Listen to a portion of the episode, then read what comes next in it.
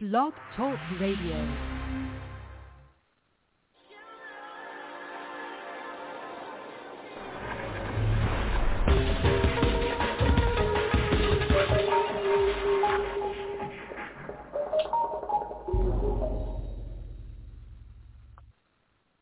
Hello, everyone, and welcome to my show. I'm your host, Diana Bellerose, award-winning best-selling author, Ice, The Journey of Transformation, The White Within. It's really good book to check it out on Amazon. I have it in three versions. And uh, today, I'm going to cover custody in children. But first, I, I want to say that that Amber Heard and Johnny Depp case is something that I have been through. And I know a lot of people have no idea what they're talking about. And I have been reading everybody's comments, and I have never seen more hateful people in my life, honestly. And women, it's a shame how you attack another woman. And uh, she's not acting. I have been uh, watching very closely what she's doing. Everything what she says, it's true that's a pattern of a person who is having drug problem, who is having um, alcohol problem, and another problem that a lot of people are not prepared nowadays. It's like a demonic creature living in him, coming out, and then um, it's like uh, he has two personalities, like a schizophrenic person so I know how this works, and I'm absolutely, absolutely agree with you that he had amazing life with other um, women. His wife Vanessa Paradis, actually, he wasn't married for her uh, to her, but the thing is, he didn't have these kind of problems, alcohol, drugs, and um, all of these hosts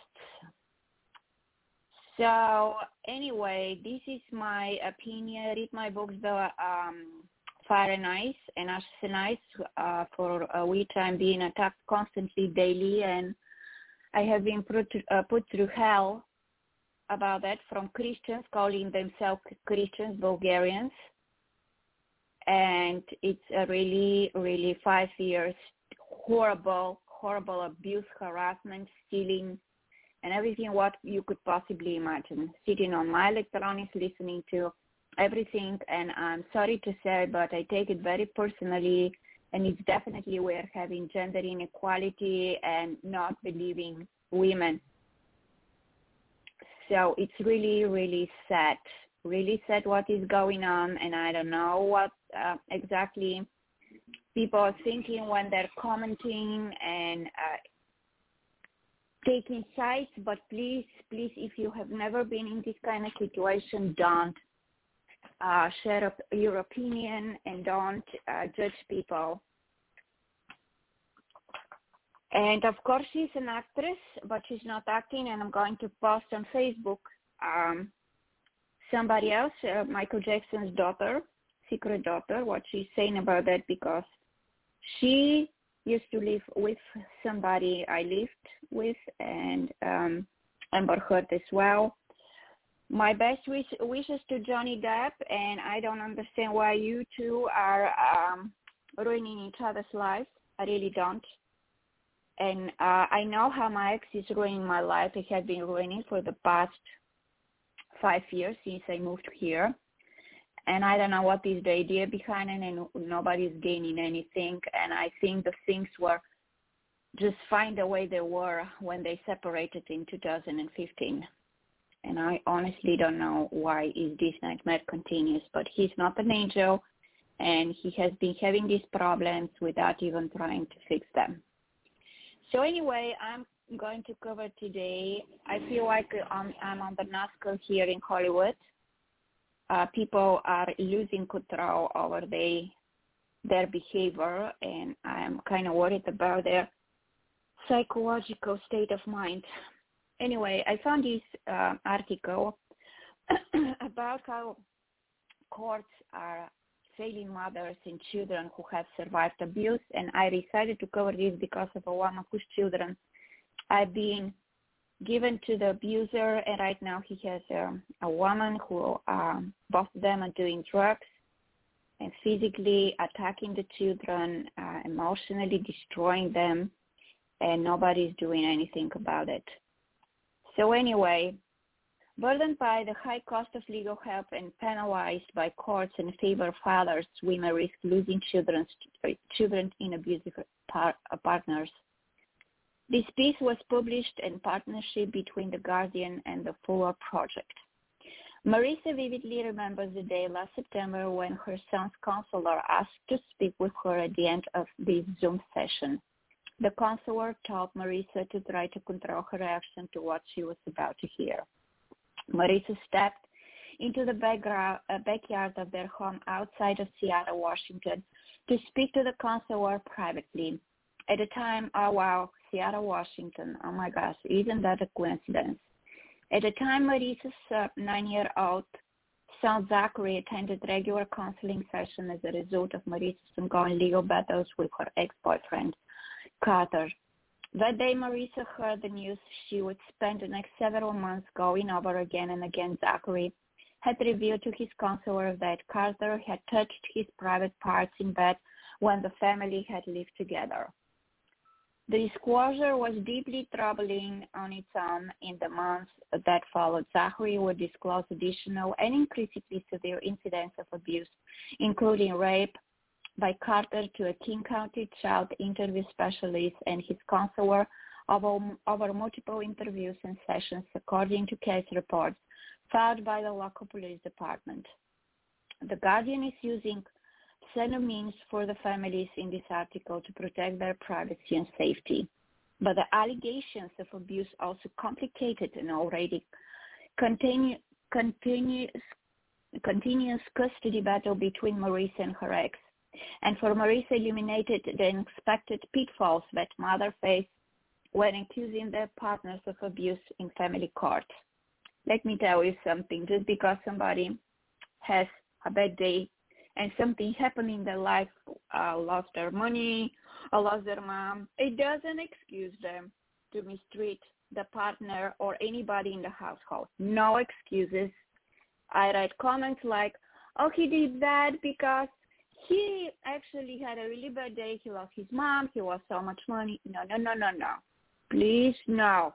These body hearts excuses, no. One big N-O. Anyway, at the time of Zachary's counselor's call, Marisa was a medical school student supporting herself and her children on a student loan. On student loans, she was also receiving federal food benefits, Medicaid, and state heating assistance. She would be dealing with the court system since she and her ex separated in 2018. The same year, she filed a police report alleging Carter physically assaulted her. He was found not guilty of domestic violence in court Six months later, after filing the report, she hired an attorney to put together a plan for how she and Carter would share custody of Zachary's then three-year-old brother, aided then biological son Zachary's different biological father.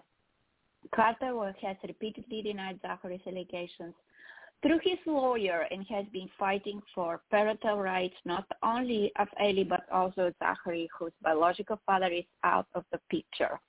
Carter is seeking to legally change Zachary's birth certificate to list him as a father, a change known as the de facto parentage teacher Zachary which would grant Carter legal rights to act as Zachary's father.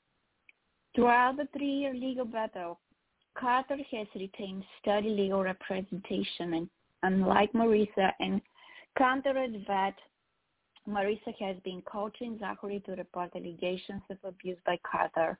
Later this year, a judge is scheduled to decide how Marisa's son, alleged rapist, will play in her children's lives.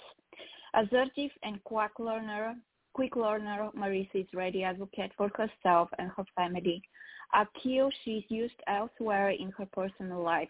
She spoke out against the nursing home, whether her father and many other residents contracted COVID-19, she has the Dutch determin- determination that would land itself in the lengthy legal battle against Carter that she says has drained her savings and forced her to learn how to become her own attorney when she could no longer afford to pay for one. Nothing new. She says she did not trust an overworked court-appointed lawyer to have the, band, the, the bandwidth to catch up on the hundreds of pages of detail that make her case with her ex. However, the way Marisa has had to aggressively advocate for herself and her children in court made more urgent by Zachary's allegations and the mistakes she, uh, she's made while learning how to represent herself have compounded the difficulties she faces in a family justice system.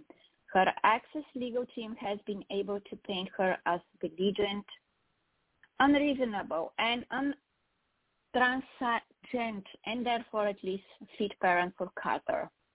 Marisa's time in court also made clear that when women accuse former partners of abusing their children, there is uphill legal battles navigating a criminal justice system that tends to favor those who have the most resources to make their case can become a nightmare. As women seeking justice from their alleged abusers learn how far they must go to be taken seriously. Courts helping abusive fathers keep custody. Mothers who accuse their partners of abuse can be seen as the less cooperative. Parenting, custody, and visitation cases save lawyers and domestic violence experts because they are not facilitating a relationship between father and child. A relationship the court sees is important for the child's development. Opposing counsel can portray them as combative and interest making their clients appear to be better custodial parents. As a result, mothers often find themselves on the defensive, says Frommer, a clinical law professor and the director of National Family Violence Law Center of the George Washington University Law School. That's like the ticket to death, she says. If you are a mom and raise allegations of child sexual abuse by the father, the odds are you lose custody. In 2019, Meier looked at 200 cases in which mothers alleged child sexual abuse by fathers and found that court sided with the mothers in just 15% of the cases. In the same study, she found that 1,137 cases were mothers. Alleged domestic violence courts credited the claims in just 517 cases. In general, mothers tend to be custodial parents usually as a result of out-of-court settlements, says Meier. 80% of mothers have, have primary custody of their children compared to approximately 20% of fathers according to 2015 census data. data. Accusing your partner of child abuse can be lengthy, unpredictable process for mothers seeking justice in U.S. family courts historically. The process has pushed women to take drastic measures to protect their children from allegedly abusive guardians. In 1987, Elizabeth Morgan sent her five-year-old daughter to live with her maternal grandparents in New Zealand after a family court granted unsupervised visits between the girl and her allegedly sexually abusive father.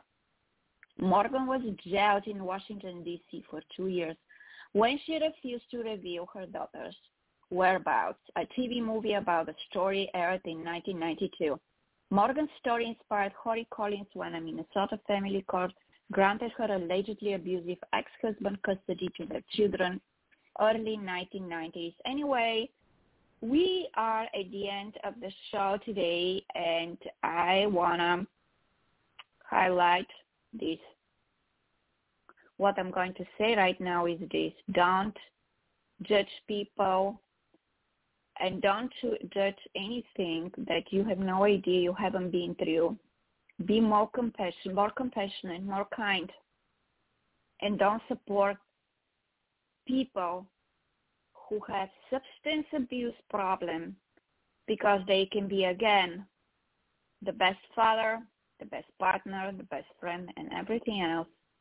But substance abuse is something that can turn you into something you have never imagined. And I can tell from my experience, You have no control of, such individuals. At the same time, they can do horrible things to you.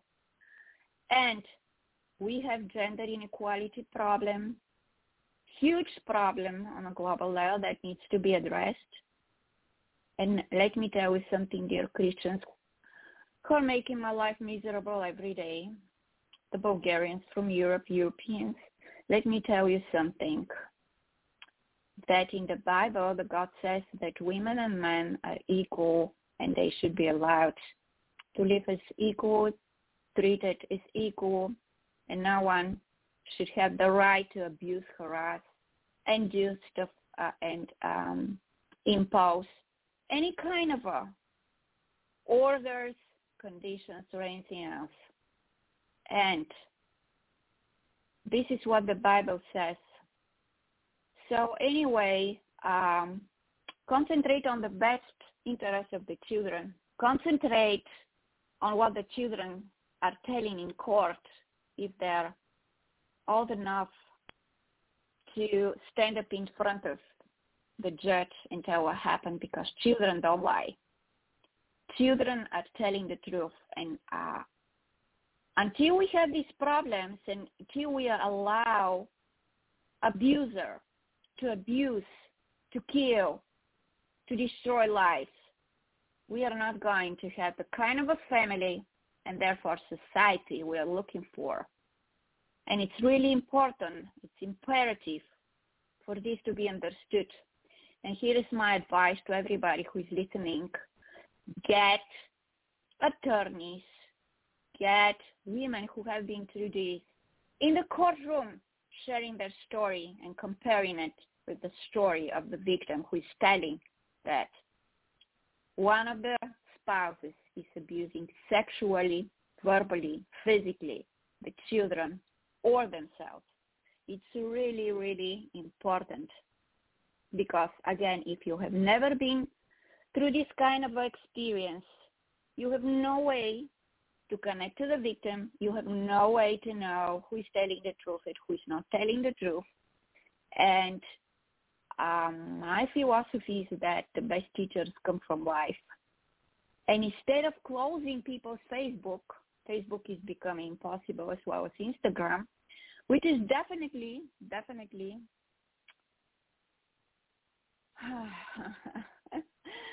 ruining the country in every possible way, ruining the rights of the people, ruining everything by attacking people who are sharing pictures of their children being physically abused with bruises all over their faces.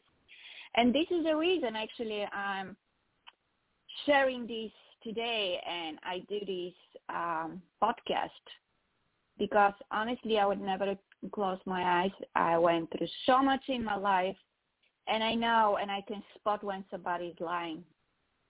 And I know when something is taken from a book, like Amber Heard is being convicted of such thing, which is absolutely not true. Wake up America, do your work, as well as the rest of the world, and start doing something that is going to improve that and it's going to make a difference and don't attack the victims. I know people love when they see somebody who is good, you know, somebody who is um, not finding a way to cope with all the pain because they don't have enough power and uh, people are like a hyenas, you know, trying to feed on this kind of individual because they're weak. And I know this, I have lived it and I have been living it and I know how exactly works. So hear it from somebody who have been and is going through the same hell. And we need a lot of changes. Just because you are rich, you are elite, it doesn't allow you to mistreat people, to harass, to abuse. And most of the women like me are being continuously abused, harassed, hit, and not allowed to create life based on who they are. And therefore their time is being wasted and read my book Fire and Ice. I'm very proud of my book Fire and Ice, sharing that, and Ashes and Ice, and you probably will see Johnny Depp somewhere there. I love you guys. I wish you an amazing, amazing week. Be kind, be loving, be compassionate. And I'm going to play my song Love Me As I Am before we end this podcast today. And happy Mother's Day to everybody. My daughter was taken away by people I got involved and she was brainwashed completely. On the top of that, she's not allowed to contact her mother because she's surrounded by criminals. Anyway, love and light.